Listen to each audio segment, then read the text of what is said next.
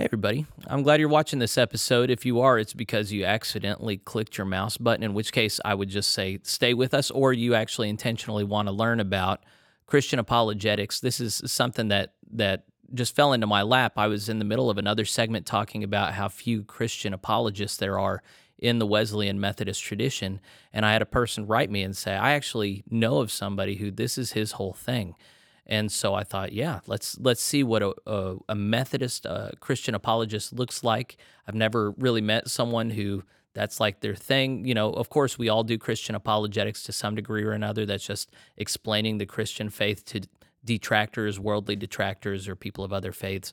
Uh, Methodists, I haven't experienced being particularly confident in this. I've I've seen most Methodists kind of punting and saying, you know, it's it's uh, it's about feelings, it's about personal testimony, but you know, uh, converts aren't made through arguments. Uh, apologists generally disagree and say, yeah, there's a place for that, but there's also a place for making arguments and engaging uh, aggressively other other worldviews and showing that not only is ours viable, but it's really the best. And so I'm I'm really eager to have this conversation today with Robert Worthington. It's okay if you don't know his name. He's just now beginning the uh, ordination process in the Global Methodist Church. It's because he's already established as a professional. He has a bachelor's in math. and accounting. I'm so glad we're not talking about these things today. From Wayland Baptist University, and then a law degree from Baylor Law School. Uh, he's uh, both a certified public accountant and an attorney, focusing mostly on business transactions, estate planning, and taxes. So, whenever we get done with this call, I'm going to make sure that I've got all my affairs in order right there. I'm just kidding. I'm not going to make him do that. But um, I'm going to stop acting like I think I'm funny, and I'm going to bring Robert on screen. Good to see you, Robert. Thank you so much for joining me today. Great to see you. Thank you for the invitation. Yeah, yeah. You're no stranger to doing stuff on the internet. You can talk about this or not, but you have a, a regular weekly Bible study that you do through a, a, friend that's given you his platform. So your recording setup is is as good as mine. People are going to enjoy crystal clear presentation now. But I, I want to start with um, your personal story, how it was that you came into the Methodist fold, into loving Christian apologetics. Uh, take as much time as you want. I, I think a lot of people will enjoy hearing your story. Yeah, so my story coming to Christ is a little bit unusual. I was not raised in a Christian home. I am from Chile, South America, but I lived the last 20 years in Texas. So now I have this weird accent that is a mixture of the two. But um, I came when I was 17 as an exchange student to Plainview, Texas. And the host family, they were Methodist. And I started going to church with them. Now, at the time, I was an outspoken atheist and I always say this to just shorten the story. Picture the stereotype of the atheist with the fedora and everything. And you are exactly correct. So just mm. run wild with the stereotype. And uh, but but I started going to church with them because I was determined to experience the whole American way of life. And for me, you know, going to church was was part of that again, picture like movies or whatever, the, the view that an outsider may may have of the United States. Well, so I started attending, and they needed a drummer. I offered to play drums for them. Now they knew that I was an atheist. There was no trickery at all. They agreed. Now looking back, I do think, well, was that really wise on their part to put an outspoken atheist on stage? But you but know, they did at it. the time, yeah. They agreed. Um, now that meant, of course, that I went to church every week, and that whole first year, I went to church without being a believer. But I got to see my host family, particularly the way they loved one another. There really seemed to be something there. Mm. In that church, there really seemed to be something there as well. The the people there just they were so godly. There was something about them so certainly there was this kind of experiential component to being open to the gospel. But I had some objections that I could not get over. And when I say objections, perhaps roadblocks would be the better word because at, at some point they became more unintentional in the sense that it's not, it wasn't really me fighting saying no no no but I'm not going to do this because because I choose to reject it for this or that reason I would say I, I, I would say, well, I can't accept it because I really can't make sense of this, that, and the other. And uh, a lady from church, she gave me two books. Uh, one was A Case for Christ by Lee Strobel, and the other one was I Don't Have Enough Faith to Be an Atheist by, um, oh my goodness, I forgot the authors now. I always remember Frank Turek, but there's another one. yeah, Frank Turek. And yes, he, he co authored the book with uh, Norman Geisler. There it is. And I read those two books. Those answered the intellectual doubts that I had. And it was on my flight back to Chile for the summer because I, I ended up returning to the US, but I went home for the summer that I accepted Christ. Um, and the kind of the point of that story is that sometimes people will say, well, nobody comes to Christ through arguments. And there might be some truth to that if if what they mean is exclusively through arguments. Mm-hmm. Sure i think i could grant that point. But I, I know from my own experience that arguments do have a place in conversion. They do have a place in coming to christ. And so whenever i hear people say that i mean i just know again that that it's not really true that arguments are important mm-hmm. Mm-hmm. On the plane ride where you received Christ, was that an emotional event for you, or was it more of a mental assent? I would say it was both. Um, it, it was not emotional in the sense of like you know, kind of tears coming down my face, but but but it was both. It, it wasn't just like okay, I agree with this proposition. It it was a it was a commitment. I, I would say it was like you know, asking somebody to marry you in the sense of there there there's not just a proposition there, but there's a whole commitment, a way of life. And the moment you take that step, like you realize that that your whole life hinges on this, your whole life is going to change. So yeah, it was a very meaningful moment. It's such a public place to do it on a plane. You're a bunch of people are trapped with you, so I didn't know if you were just running down the aisles crying, crying and screaming. Uh, it, it sounds like it was less of a dramatic event than that, but still uh, a significant and uh, uh, powerful one. So uh, we're both Methodists. One of the foundational things uh, about John Wesley's teaching was that uh, conversion should be marked by uh, a specific moment of repentance and rece- feeling the Lord's blood applied to one's spirit, or justification. I think is basically the the word that encapsulates it. Uh, there are a lot of people today that don't really have a particular moment that they can point to. You've just pointed to a particular moment for you. Of course, John Wesley had his Aldersgate moment, the heart strangely warmed event.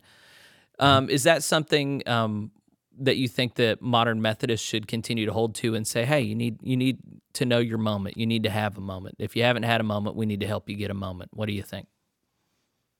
I think that that's difficult because if somebody has been raised in the church, maybe mm-hmm. they became a believer when they were five or something, and they might not remember a moment, but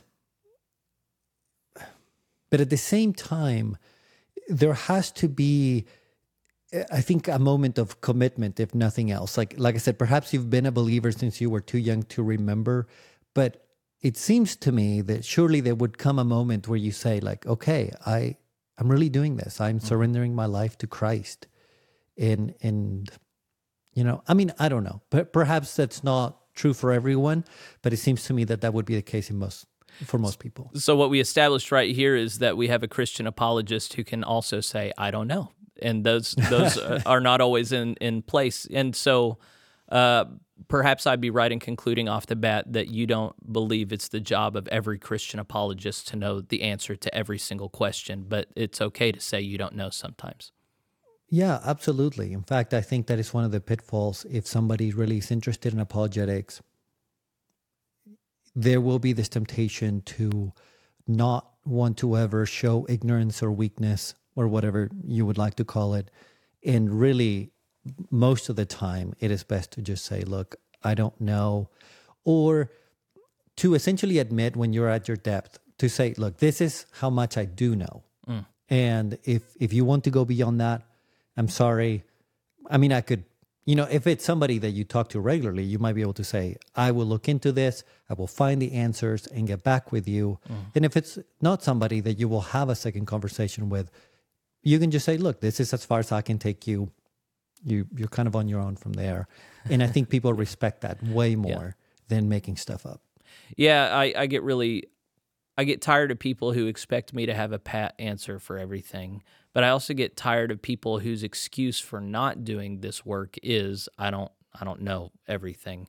And of course, mm-hmm. it's not just clergy who should be expected to do apologetics. I, I feel, it it seems to me that the scriptural expectation is that everyone should be prepared. Every single member of the body of Christ should be prepared to give an account for the hope that they have. Now, it's not always going to be academic and detailed, but everybody should be able and willing to talk about their faith, not just with a friendly audience, but even with, I mean, the most powerful stories in the New Testament are with hostile audiences, and then seeing what the Lord does in that. So, um, could you give me and, and my viewers kind of a, an account of how much experience you've had talking? Um, within the church with fellow believers that are already on board versus with non believers and what your experience has been with atheists or people of other faiths? Well, I would say this kind of started right away after that that plane ride. I, you know, I landed in Chile and I was determined that I had to talk to any of my friends I felt like I had influence towards atheism. I had to set the record straight and say I was wrong before. Mm-hmm. Now, at the time, I had read two books. I knew very little, but it was important from the start to set the record straight. From that point forward, I started reading a lot. Now, I always say this I'm just, I'm, I'm, I'm a nobody. I don't have like a degree to prove what I know or what I don't. And, mm. and, and that's fine, I suppose. But for the last 20 years, I've been reading um, a lot about this and, and watching a, a, bunch of YouTube. YouTube is amazing for apologetics, isn't I mean, it? We yeah. live in a golden age uh-huh. of apologetics. Yeah, and I started talking about it at church pretty much right away. At my Sunday school class, I would push for more scholarly books. I was never su- successful. I was only successful once, and uh, I, I I don't know if I share this story over email, but um, I I missed Sunday school one time and they immediately changed the book. And we were just like in the middle of it. So I come back the next week and they were like, You missed. That was it. We changed oh, it. that's wrong. it was all right. I get it. I get it. Um, what was the book? It, it, it was actually not even a hard book. It was just um, A Case for Faith by Lee Strobel. I okay. thought that was like the next kind of step in that progression. Now, I will say a case for faith is significantly more like esoteric than a case for Christ because it's more about ideas okay. than it is about history. But it was still too much for them and okay. But you mm-hmm. stuck with them anyway. You didn't get your feelings hurt. No, no, they're wonderful people. It, it was all right. Have you been in it, the same church this whole time you've lived in the U.S.? No. So I've moved around some. So I was at that church the whole time I was in Plainview, which was about six years, six or seven years. Mm-hmm.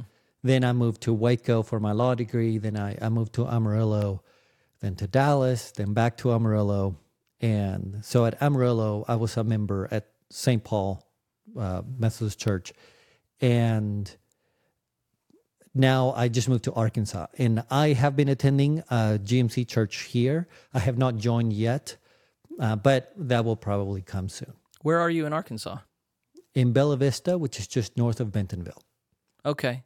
I uh, I did my undergrad for four years in Conway, Arkansas, and then I lived okay. for a year in Little Rock. So, and then I was born in Texas. So you and I have had similar stomping grounds. So, split the difference sometime. Come over to Oklahoma and we'll hang out.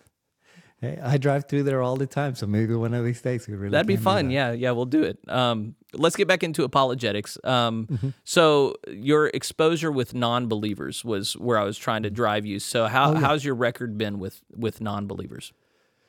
So I, um, of course, over the years, I've had many conversations here or there. I would say in the last two years, it became a little bit more formal, if you will. Mm-hmm. I have been doing this this Bible study with uh, a YouTuber who is not a believer. Now he, he's very open to it. That that openness has grown over time, over the last couple of years, and I'm not crediting myself with that. I'm just describing his progression. And on that podcast or or Bible study, people can participate live. Uh, some people are believers of, of other denominations. Some people are, I would say, nominal believers. And, and I'm just reading between the lines there from questions that are asked from time to time. And some people are straight up non believers. And I would say it has been successful in the sense that, for example, just here recently, a couple of people commented live. One of them actually said it. The other one put it on the on the chat, which doesn't you know doesn't get reproduced when when we post the audio. But uh, both people said that they had walked away from their faith, and the the Bible study was very meaningful to them, and it had helped them to come back to faith. Oh wow, that's wonderful. Mhm. And and I've had other responses. I have been very intentional because you know if you're interested in apologetics, you realize that at the end of the day, the conversation is going to focus on maybe a dozen different topics, but there's nothing new under the sun. And and knowing what those topics are, I've tried to kind of build them into the the the podcast into the discussion. Although we, officially we have discussed the book of John, and now we're doing Acts. But for example, the very first episode, if you will, I talked about textual criticism, and I talked about it at length for the whole hour, talking into the different textual families, you know, like the Western and Byzantine and so forth. For the audience, textual criticism is the academic approach to kind of deconstructing the Bible and trying to suss out what's metaphor and what's literal, or even what's real and what's not. Uh, it's it's a tradition marked with a lot of really problematic things for faithful believers, but faithful believers can sometimes engage in it faithfully and but it's just wading into those waters for unbelievers that are inclined to point out it's an inconsistent text it's been changed in various times and translated uh, okay how do we wade into that in ways where we are able to explain actually it's a very solid text and you're very wrong to dismiss it uh, as anything other than that so okay keep going Yeah. So uh, I'm glad you said that. Uh, the the common objection, let me phrase it as an objection that somebody may have is, well, you can't rely on the Bible because it has been changed thousands of times, and that's really not true in any meaningful way. Uh, it's it's only there's only some degree of truth to it if we are hyper technical, and, and what I mean by that is yes, the the original manuscripts were copied, and then those were copied, and so forth. And that process has occurred many, many times, hundreds and thousands of times. But that's actually a very good thing because then we can take all of these different copies and reconstruct the originals with 99.9% accuracy. We may not know in certain instances what the original said, but it's almost never meaningful the you know the the two passages that that would be meaningful would be the the longer ending of Mark and the the story about the adulterous woman um, who was going to be stoned. And uh, but no none of our theology none of our Christian theology depends on either of those passages. Except The for rest of the- snake handlers. Uh, c- correct. This is true. Yeah. Uh, this is true. That this bothers me a of little bit but i can still get over it. Um, is that what you do on weekends? Are you uh, No, no. I just you know I want I want God's family to be as big as possible, and so you know I if it shouldn't be in there, I don't want it in there, and it bothers me. It's in there, so it's got to be real. Uh, but uh, snake handlers are the only ones really doing it, and I I really don't want to do it. So I don't know. That's kind of where I'm. I, I just I kind of want to talk about something else because if it gets into well, does it belong in the Bible or not? I'm going. "Ah, That's not my decision. I don't know, man. I just I don't I don't I don't lean on those parts. But um, anyway, I shouldn't have derailed you. But um, yeah, that you but- were anticipating an argument that regularly comes up from people who want to detract from the Christian faith. Well, okay, your foundational document is so problematic you can't lean on it, and you make the case as as anyone who looks into it would. It's the most historically attested document in the ancient world. We have thousands of manuscripts that that uh, agree with one another. The variations are insignificant theologically, historically, practically. It is a solid document. Yeah. And, and I would say it is important to to show and not just tell. You know, people use that phrase when talking about movies, like movies should show you something instead of tell you something. And that that's uh, normally an indication of a good movie. Well, when it comes to apologetics, something that that I mentioned in our in our correspondence is I think that we need to stop it with the 30 second answers because they they actually come across as lies. Um, the your if your listener is truly skeptical, if or if they truly have a question, if this matters to them, and you just say exactly what you just said, which is all true, by the way. I'm by no means criticizing you. Like the Bible is very reliable for all the things that you said, but this is something that they care about. So, okay, let me explain it to you in detail. Let let's go through the whole process. This is going to take an hour or two. There are no shortcuts. And I will say I I in it, this is just my experience, but in my experience I have found that people in the church actually oppose that. They they they think no, no, no. No one wants to sit down and have an hour long conversation about textual criticism. In my experience, that could not be further from the truth. Yes, they do. I mean, not everyone, but that one person who has the question, yes, they Robert, want the hour long discussion. I don't know if you've considered the obvious conclusion that they only want to do that with you and not with uh, uh, American born people because you have an interesting accent to listen to that people don't get bored of until uh, it might take an hour. But for someone like me, uh, I, it, it was just a joke. I, I do think you're right. Um, well, okay, so but that highlights then an intolerance for theology in the church and a hunger for theology outside of the church. Have you experienced that as a, a general truth? Yes, I think that there is some of that.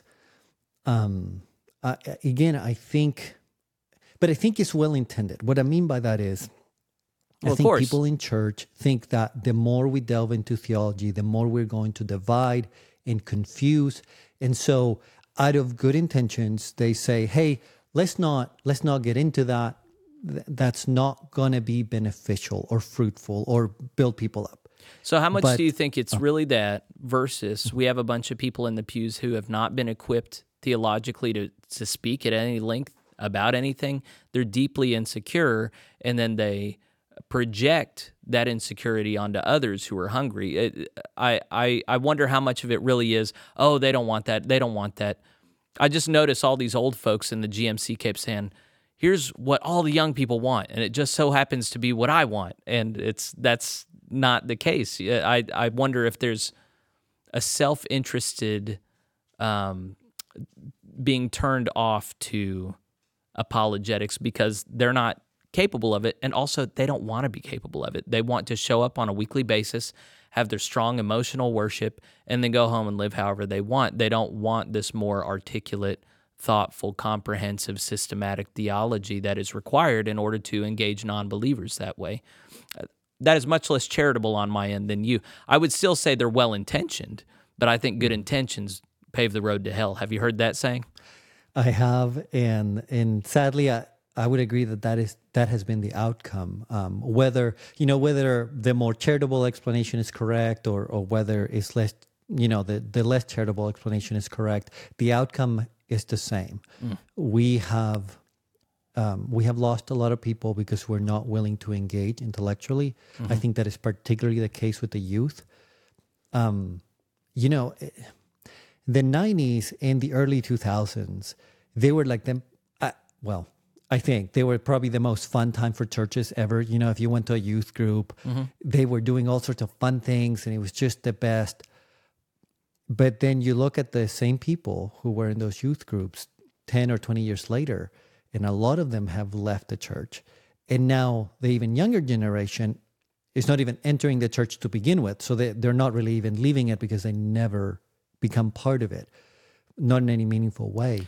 Well, and the real, I mean, y- yes to all that, but I, I had, I've, a, I'm part of a men's discipleship group, and uh, one of the elders in the group just sent out a Christian Post article called "Preteens Rejecting Several Biblical Teachings." Survey reveals. It's um, based on this uh, larger study on Christian worldview, which was uh, done at the Cultural Research Center at Arizona Christian University. They've been doing uh, longitudinal studies for, I, I want to say, at least over a decade. But they have a lot of stats in this article, and I haven't made it to the end of it yet. But it was just talking about okay, the people that are in charge of educating our children in the churches are themselves biblically and theologically illiterate. Uh, when when you put them through theological assessments, some of them, a lot of them, a huge proportion of them are not biblically recognizable Christians. A lot of them are just nominal believers. So what what happens is we focus the biblical instruction, if there is any, on the adults. We just give whatever leftover uh, lukewarm milk toast instruction there is uh, to the children, and then of course the children find that uncompelling and they they leave. And then the next generation doesn't even come back. And yes that's what we've seen. The last generation that was involved in youth groups in America was in the 1990s I was a part of that and it was exciting. It was also without any kind of foundation in Christ Jesus. The churches I'm serving right now, they had a big youth program. I tracked down all the people that were part of that youth program. Today, only one of them out of like 50 uh, is in the church. It was a terrible, terrible success rate. Uh, or I guess a great failure rate. I don't know how you want to characterize that, but yeah, with our youth in particular, we've really, um, and so apologetics is part of that, but part of that is indoctrination well, and really the two are synonymous, aren't they? Mm-hmm. Yeah. Well, I mean, yeah, education and indoctrination are yeah are synonymous. Um, and but I I agree with you, and and it's very sad that it has come to this. Mm-hmm. Uh, but there was resistance in the church. Now I was young at the time. I was a new believer. I didn't know anything. So I mean, take what I say with a grain of salt. But any time that I would mention apologetics, it was always met with some level of resistance like mm-hmm. like it's not important or again it's maybe confusing people are not going to be into that. Right. Now i think that was a terrible mistake. I i think older people and and i'm by no means trying to to attack older people at all but i think there is a cultural difference between older folks and and now younger kids because if you are older let's say even just 40 plus you grew up in a culture that was mostly Christian, or at the very least, Christianity was accepted as a viable worldview. Mm-hmm. Nobody certainly would mock you for it unless you were running around with the wrong kids, you know. But uh, but now, kids. When I say kids, I mean anyone under thirty, maybe somebody under twenty five, whatever. Mm-hmm they are in a different culture that really views Christianity as either as either stupid, to put it strongly, mm-hmm. or or uh, bigoted, uh, wrong morally, or both. Mm-hmm. And so they not only have to deal with intellectual pressure, like the questions that come their way, but there is a level of shame or you know that shame that it's being put on you. Mm. well if you cannot defend your worldview that that shame is going to weigh on you and people are going to leave the faith. Now i'm not saying that they should. I'm not justifying that. But we need to give them the tools so that they realize no my worldview is intellectually viable and there's nothing that i should be ashamed of. And you know this is neither silly nor quaint and certainly not wrong morally and we have not equipped people to do that. Yeah, you have already mentioned we privately corresponded a little bit. So one of the things that you've said that I don't know how many people have, have thought about really, and I hope lay people in the church are thinking uh, are watching this. I also hope there's clergy watching this. But you you said where in the church where is the space that people can ask hard adult questions? Uh, is it Sunday school? No, you got a curriculum you got to stick to. It sure isn't appropriate in congregational worship. Where is it? Most churches have zero space for people to actually ask questions that go beyond uh, G rated uh, uh, theology, which means that you've essentially infantilized generations of Christians. Uh, and, and you can look at Sunday school material a century ago and track it out getting dumber and dumber over the last century. And you notice that the people of our churches uh, also seem less and less able to articulate a Christian faith or cling to it in times of trial. Mm-hmm. Yeah, I, I think I'm, I'm glad you brought that up because mm-hmm. if people take nothing else away from this dialogue that we're having, mm-hmm. I think it should be that. It, I, I want people to ask themselves that question just but and it's a very practical question. It has nothing to do with theology or anything else. Assume for a second that you had a tough question about theology. Let's say, you know, is predestination true? Or about the problem of evil. Why would a good God allow evil? And then ask yourself, where and when can I ask this question and get a meaningful answer? And the answer, not to exaggerate, is never. There, there's not a forum, there's not a setting in church when you can ask this. And that is a problem. We need to have, you know, we need to have a time or a place or a, some kind of thing where people go, yep, I can ask on Wednesday night. I can ask this guy. I'm going to get a solid answer. We're going to have a good conversation. It doesn't have to be Wednesday night, of course. I'm just giving an example. Sure. But that doesn't exist in the church, and it needs to. Yeah, yeah. There's um, if anything, yeah. If my agenda in having this conversation publicly is anything, it's you and I belong to the Global Methodist Church, which is a new denomination, and we're figuring out what the cultural norms of this group is going to be. And is it going to be something primarily associated with a certain evangelical zeal and high emotionalism? Is it going to be something associated with the Anglican tradition and, and reclaiming liturgy? There are a lot of different directions it could go. Um, one of the things I notice is that for a lot of people, they are not Methodist because they know the story of the Methodist revival and John Wesley and the theological heritage that we have. They're not a Methodist because they're an Arminian or that they, um, oh, uh, there there's several legitimate reasons. a, a, certain scriptural reading lens. They're mm-hmm. only Methodist because that's how they were raised, or that's all they've ever known, or that's what they married into. And that, at a certain point, is not a sufficient reason for claiming a theological heritage. There has to be a point of familiarizing yourself with the tradition that you're a part of and owning that for yourself. And so my daughter and I, acknowledging this, I don't know if you've seen this, we've started on a series going through the New Global Methodist Catechism and mm-hmm. going by question question through it question by question uh, hoping that other people will join us on that and make this faith their own and see how the Bible points to it and how robust it is. If you don't have a time of doing that, then your faith is only ever a byproduct of circumstance, not really of confession or conviction.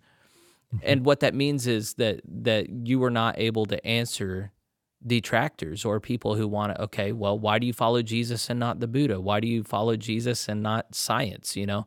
And so uh, if you can't articulate that, I feel like for most people, there's got to be a, a, dark place in their brain that that insecurity goes to and starts poisoning everything else in their spiritual life.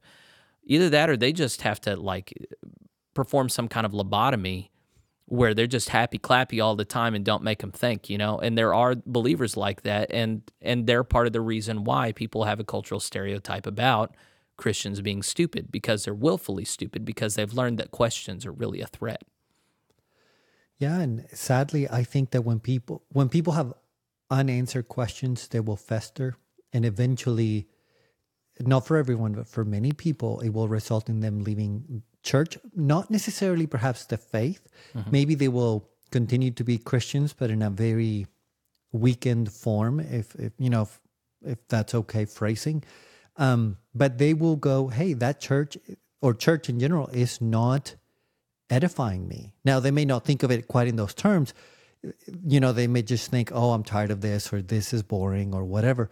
But it's because they do have some intellectual needs or desires you know cravings like i i want to know more about god in in all of this stuff but i'm not getting it and there's and so they're going to leave and again i feel like people were sounding the alarm 20 years ago and mm. we did nothing and then people did leave and so maybe now we have to pick up the pieces and go okay we we need to take it from here. Mistakes were made. Let's take it from here.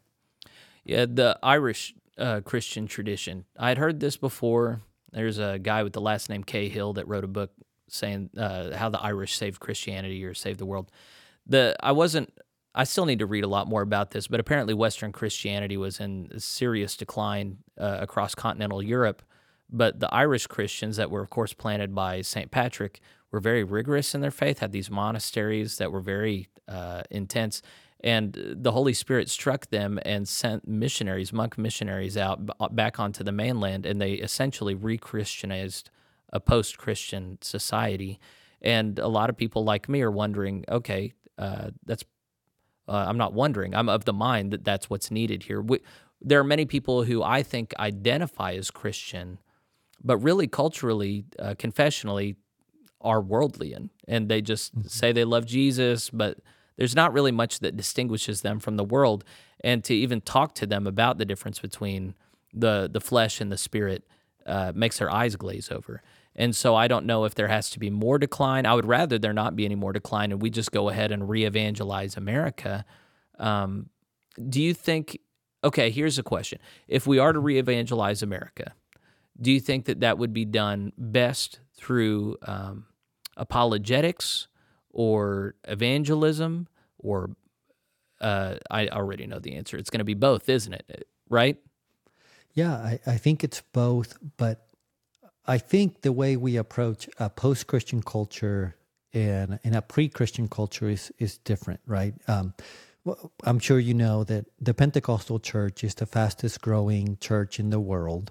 Um, in fact, we, we will very quickly be speaking about the four major traditions in Christianity, right? Normally has been three, it's been Catholics, Eastern Orthodox, and Protestants.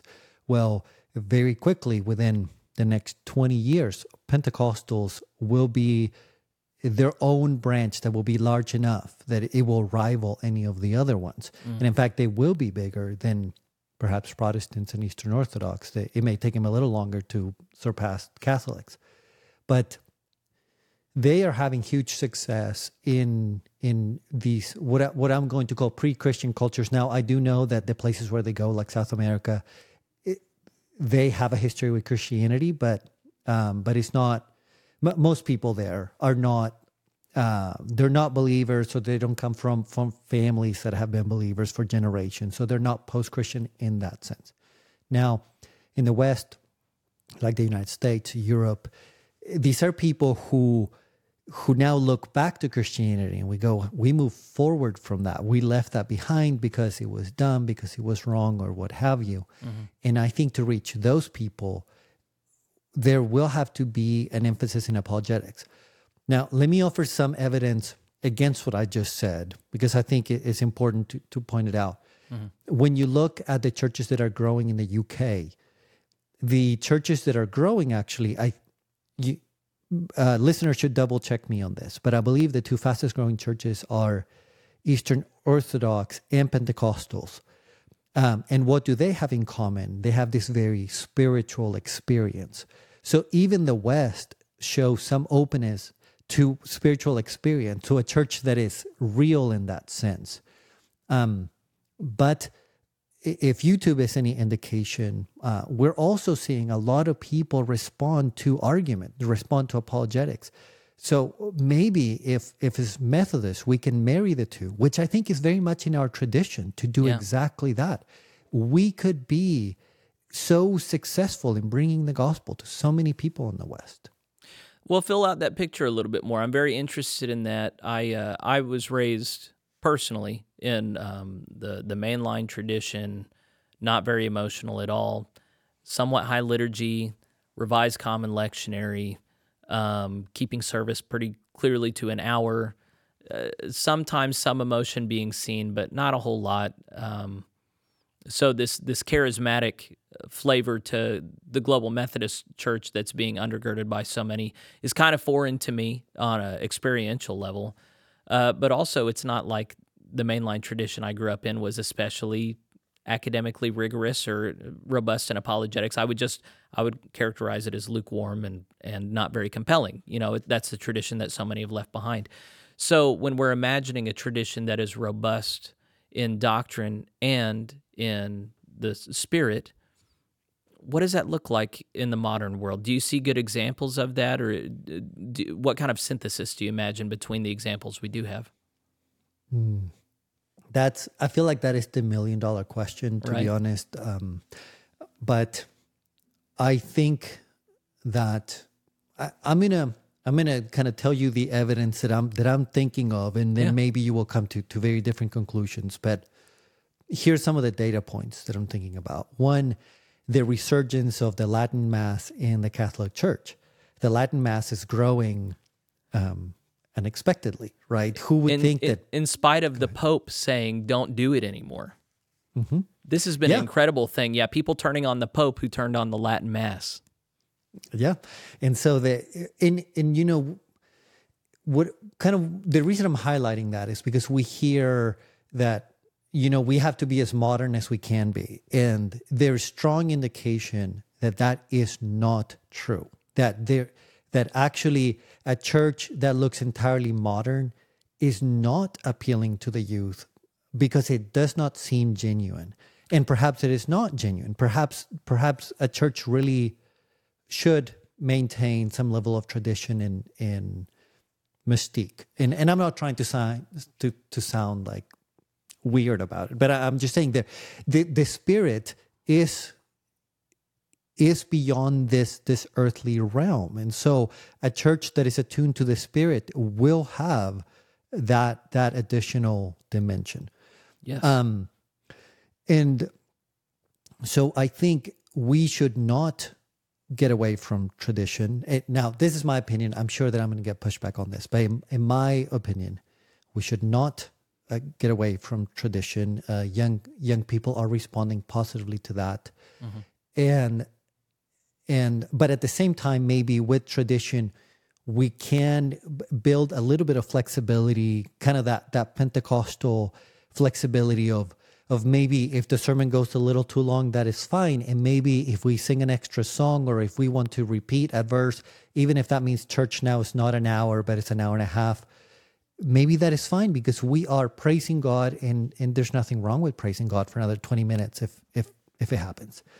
Um, but at the same time, we have to create these avenues for people to have very real conversations. And like I said, not not 30 second conversations. They are gonna be hours, hours long. There is no way around it. I, I feel again, if if people take nothing else from this, just hear me on this. There is no way around it. There is no substitute to having a real conversation, go into detail, go into the scholarship. You cannot get around it. Well, that's a real hard point for a lot of people because a lot of people really are not interested in that. So, is there anything to say to people who listen to you and just go, I don't want to do that? Well, uh, let me let me put it this way from from personal experience. The the Bible study that I do, um, to to give people a sense of what it takes, even for somebody like me who who has been reading this stuff for so long, and I'm not claiming to be any kind of expert. All I'm saying is it. I truly have spent hundreds and thousands of hours on on all this. It takes me 15 to 20 hours every week to to prepare. Um, I will I will read uh, very like for teaching acts right now. I will read very scholarly sources.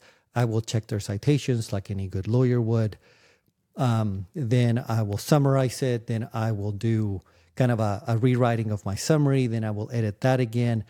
It takes me an incredible amount of work to be able to put out a good product that I feel like if any skeptic uh, said, well, why would you say that? Where did you get that from?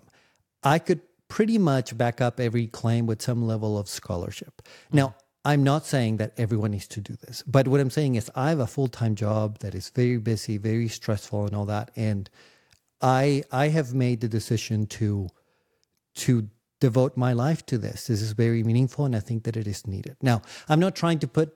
I'm not again trying to like praise myself. What I'm what I'm trying to do is to say, if you are interested in this, it's going to take work. And those people who are out there who are doing it well, whether you think I'm doing it well or not, doesn't matter. Ta take whoever else you like, who you think is doing it well.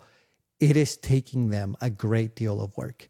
And if you really care for the gospel and you have the ability to do this, then you just have to make the commitment. It's it's going to be, you know, it's going to take work. Now, again, you might not do it every week like I do. Uh, that that's fair enough. But whatever you can do, do it well.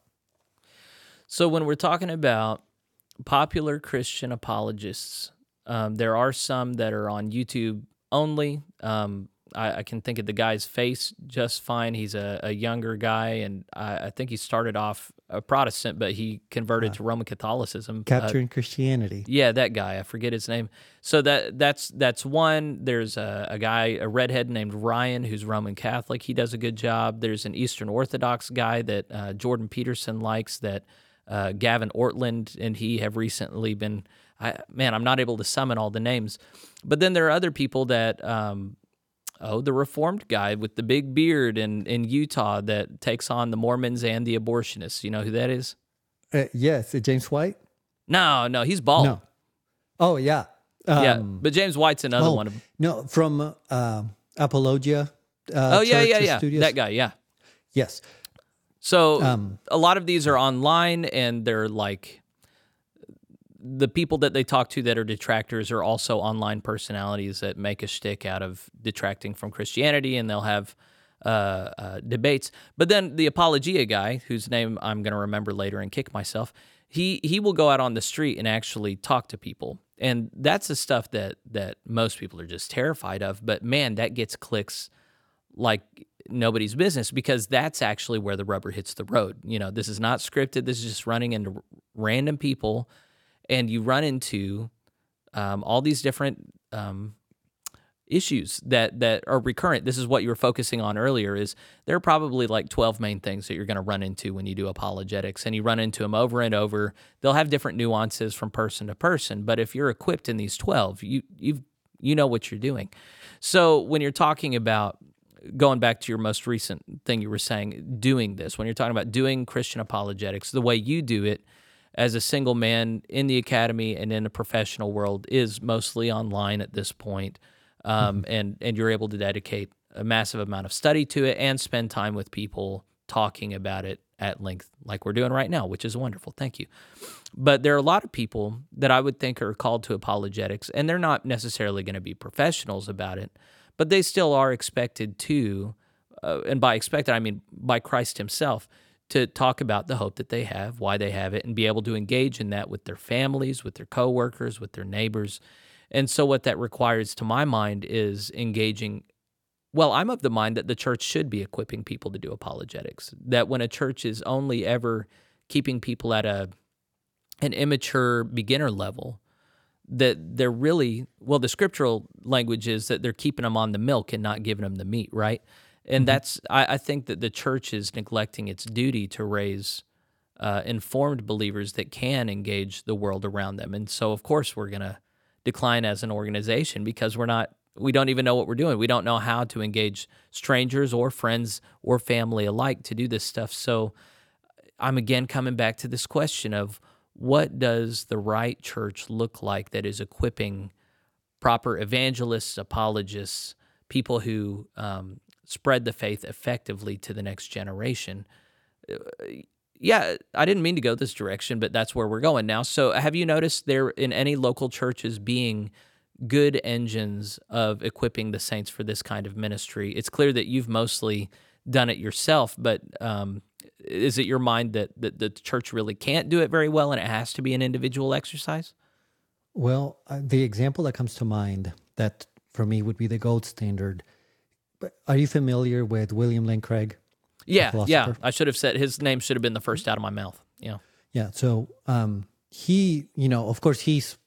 Um, I, I'm just going to say it. I think he will go down in history as one of the best Christian philosophers in the history of the church.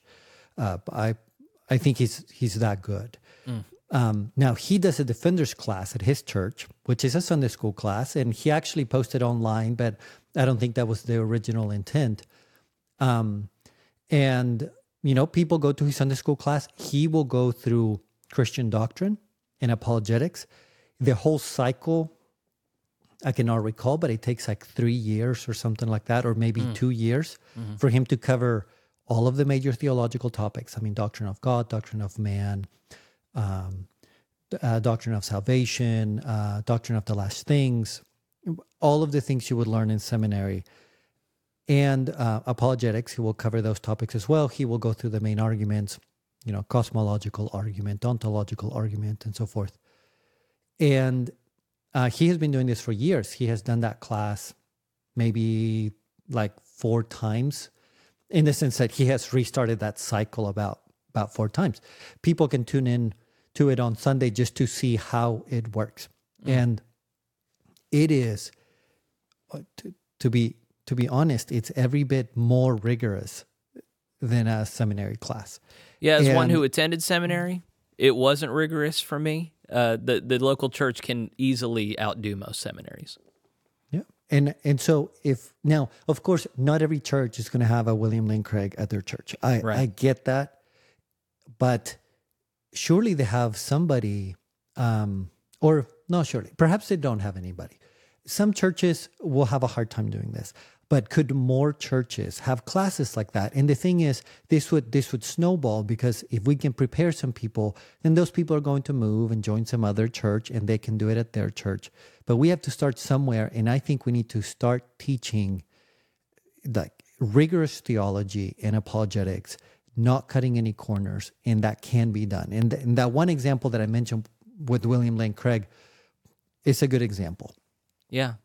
Well, it, so the Bible itself does apologetics. I mean, it's not as though we have to make up things from whole cloth. I mean, the when when Satan is coming and testing Jesus in the wilderness, Jesus responds with Scripture and and disarms Satan's wiles. And so, so much of this is if you're if you're encountering the Scriptures in worship and paying attention, you are going to get equipped in some rudimentary sense for apologetics. If you are engaged in a small group, whether it be Sunday school or a Wesleyan class meeting, you will be encountering materials that can equip you. Uh, so much of this, I think, is kind of cultural, where I think a lot of people are used to just in one ear and out the other. It's someone else's job to talk about the faith. That's what we pay the guy up front to do.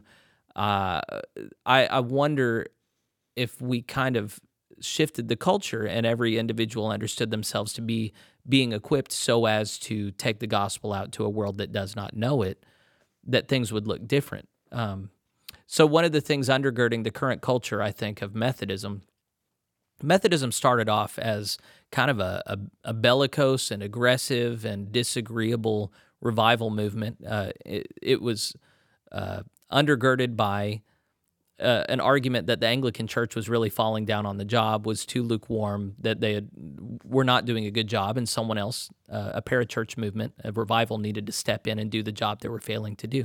When Methodists came over to America, they continued.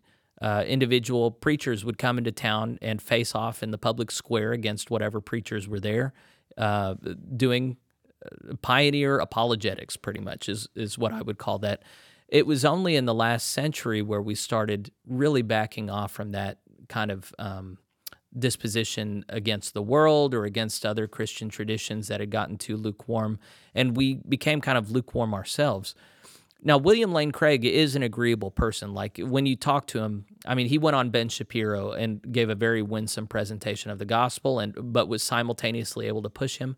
There are other um, um, apologists that are much more confrontational and disagreeable, mm-hmm. and I think that there's room for both. But I don't think there's going to be either if people don't come to terms with the fact that people killed Jesus because he was disagreeable. He said the world would hate us because we would be like him, and that means that we should be disagreeable sometimes. I think there are so many people who want to imagine that you can stand by Jesus and never offend anybody. And that's the thing that I think is undergirding a lot of the discomfort with apologetics is you look at these and it's generally men that do it although though i'm sure there are women apologists. At least uh, Alisa Childers does a lot of good work um, on youtube uh, Allie Beth Stuckey. But um, there are a lot of people that just are so uncomfortable with the notion that they should have to be disagreeable like jesus was disagreeable. And so is there is that something that engages an apologetic nerve of yours or is it more you think the job of the local church just to continually push people and hope that they get convicted No, I, I think, like you said, there's room for both kinds of apologetics. I tried to be the more agreeable kind, kind of like a William Lane Craig, in style, of course, not in stature. Like I said, he he's he's no go for the stature level. you'll be great yeah Uh, but um, th- I think something that that helps me when it comes to that is I don't think we're responsible for convincing people. Uh, you know, I do not measure my success by whether you are convinced or not. I measure my success by whether I presented information honestly and accurately. Those those are my standards.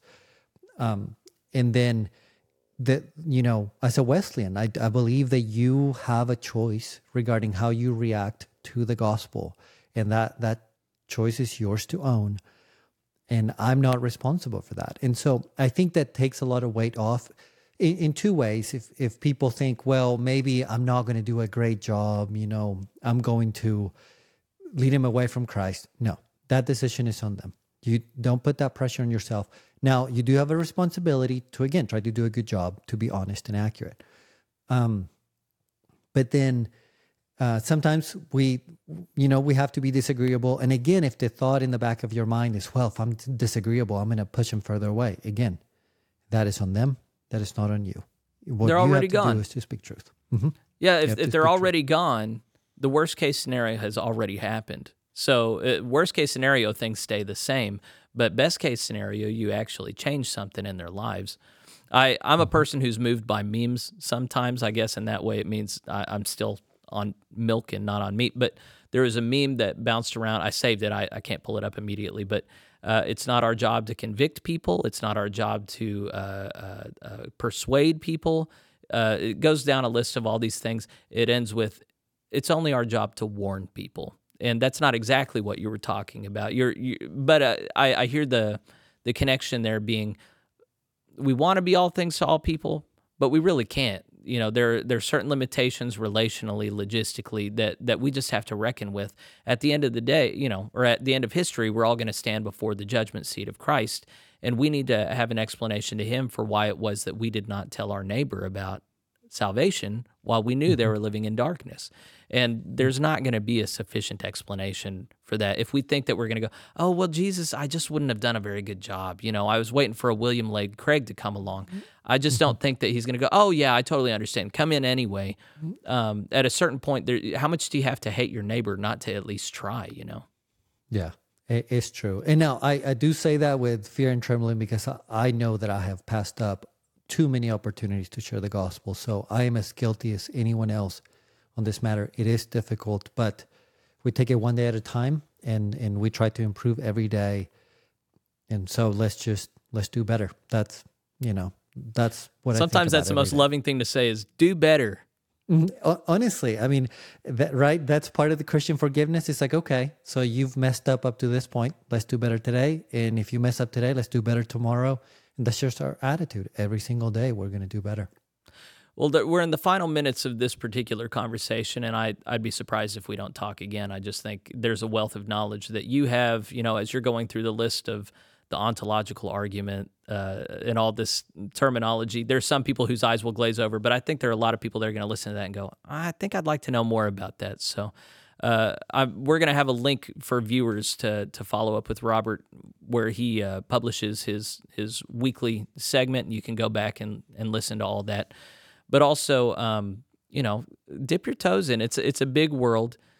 Practically speaking, you and I are both involved in the the Global Methodist Church now. We want to be a benefit, in particular, to our tribe. Our tribe has grown anemic um, in this particular area. What's one exhortation? That you would make to, you know, I would like to think the majority of my audience is global Methodist. What's one exhortation that you would make for people to either do in their personal lives or do in their church that you think would move things in the right direction? I would say if I would say this, if you're interested and you just don't know where to start, check out the Defenders class by William Lane Craig. It is very standard theology. Now he's Baptist, but he he says himself that he's Wesleyan mostly in in theology in outlook. So the theology that he teaches will be very close to what the GMC would teach, and it's it's understandable. I think that's a good starting point. Now, if you want to start elsewhere, that is fine too. But my exhortation would be start somewhere, and I, I have at least given you kind of one breadcrumb that you can start to follow. Um, so I would say that I would say in your local church, figure out where and when people can ask the hard questions. And if and again, if the answer is never, there's a problem there, in my opinion. So maybe start considering that. It may take a while to solve, but we got to start somewhere. And I like the, that. Yeah, go ahead. My, my last thought on this is I really feel like as Wesleyans, as Methodists, I keep saying Wesleyan to just kind of be broader in scope, but mm. but as it's Methodists, we th- this is what we are about. When I look at the Methodist history, it, it started in a situation just like this one, or very similar to Right. this one. Yeah. There was this church that that had grown cold, and and John Wesley comes around, and he's not even trying to. It is not a revolution. It is not really even a reformation. He's just saying the thing that we are supposed to do. Let's actually do it. Yes. You, you know, he's not trying to create a separate church. None of that. That's what we are about. And how did he do it? He did it with the proper method, hence our name. He said, We are going to meet at certain times, we are going to study, we are going to keep each other accountable. This is not a game. If we could do that, if as Methodists we could say, okay, it's time to be methodical, that's our whole shtick. Mm-hmm. We are going to meet at certain times, we are going to study this seriously because it matters. This is not a game. I believe that we would grow leaps and bounds, that we would be so successful for the gospel because that is exactly what is missing right now. And we can be those people. That is who we are. So let's let's truly reclaim it. I know so many people say, let's reclaim our heritage. Okay. You know mm-hmm. how you reclaim your heritage? Not not by just talking about it, but but by actually engaging in the methods that got us to this place in a good way. I mean, that, that made the Methodist Church grow Yeah. the way that it did. Yeah, I, I think a lot of people who listen to this are going to feel challenged. And man, kudos for you guys if you made it to the end of this and you're one of these uh, that that we've kind of disparaged along the way, where you know your faith is much more about emotions than it is about adult thinking. Um, I, I hope that people just feel pushed to not necessarily pursue apologetics in any kind of professional capacity, but just to make their faith more robust, to be able to speak about it more intelligently, and to actually be able to transmit it on to the next generation. And so, to that end, William Lane Craig really is awesome. I've enjoyed listening to him. You know, it might be worth, you know, instead of watching funny cat videos on the internet, find William Lane Craig or look up Capturing Christianity. Find the apologist that is on your wavelength and can walk you a bit further. So, um, we'll have some links in the show notes to some of these resources that we've mentioned here. But um, at a certain point, everybody's got to carry their own load and assume responsibility for their own walk. So, yes, improve the church, your church, your local. If you're not involved in a local church, you really should be. Um, but you know, take Robert's advice and make sure there is a place in the local church that you can ask the hard questions. And if you're in a Methodist church that's talking about reclaiming its heritage, make sure it's not just empty words. Really do it. You know, learn the story of where Methodism came from and why, and reclaim not just uh, the the spirit and the doctrine, but the discipline, the rigor of it. And uh, I, I'm optimistic with you, Robert, that if we can do this, there is no reason why we can't turn the world upside down again. So uh, that's that's what you and I are both involved doing in, in different capacities online and in the real world. And uh, there are a lot of other people doing that too, and there need to be more in the Wesleyan uh, Methodist world because uh, others are getting out ahead, and we're better than them in a lot of ways. So have some pride, own your faith, and um, make sure to check out Robert and what he's doing. Um, if you've enjoyed this conversation, like it, share it, subscribe, all that usual stuff. I really like reading the comments in particular. So go ahead and comment. You can also write me privately at plainspokenpod at gmail.com. And then you can support my work in talking to interesting people like Robert by supporting me on locals. So uh, if you don't know what that is, go to the end of this video where I'll have a little informational thing. But uh, Robert, let's just say a, a, a short blessing for you on your journey. You're starting the uh, ordination path in the GMC, which is a, a blessed thing. You're able to go slow through Asbury, uh, which is a, a fantastic uh, seminary. And uh, I, I just think it'd be good for people intentionally pray for Robert that he would navigate all. He's got a full time job. He's doing 20 hours of apologetics research each week and completing this program. So God bless you, brother. I uh, may the Lord grant you the the strength and the discipline and the the endurance that you need throughout all this. So thank you for joining me today. Thank you. Yeah. All right, friends. We'll say goodbye, and I'll see you next time.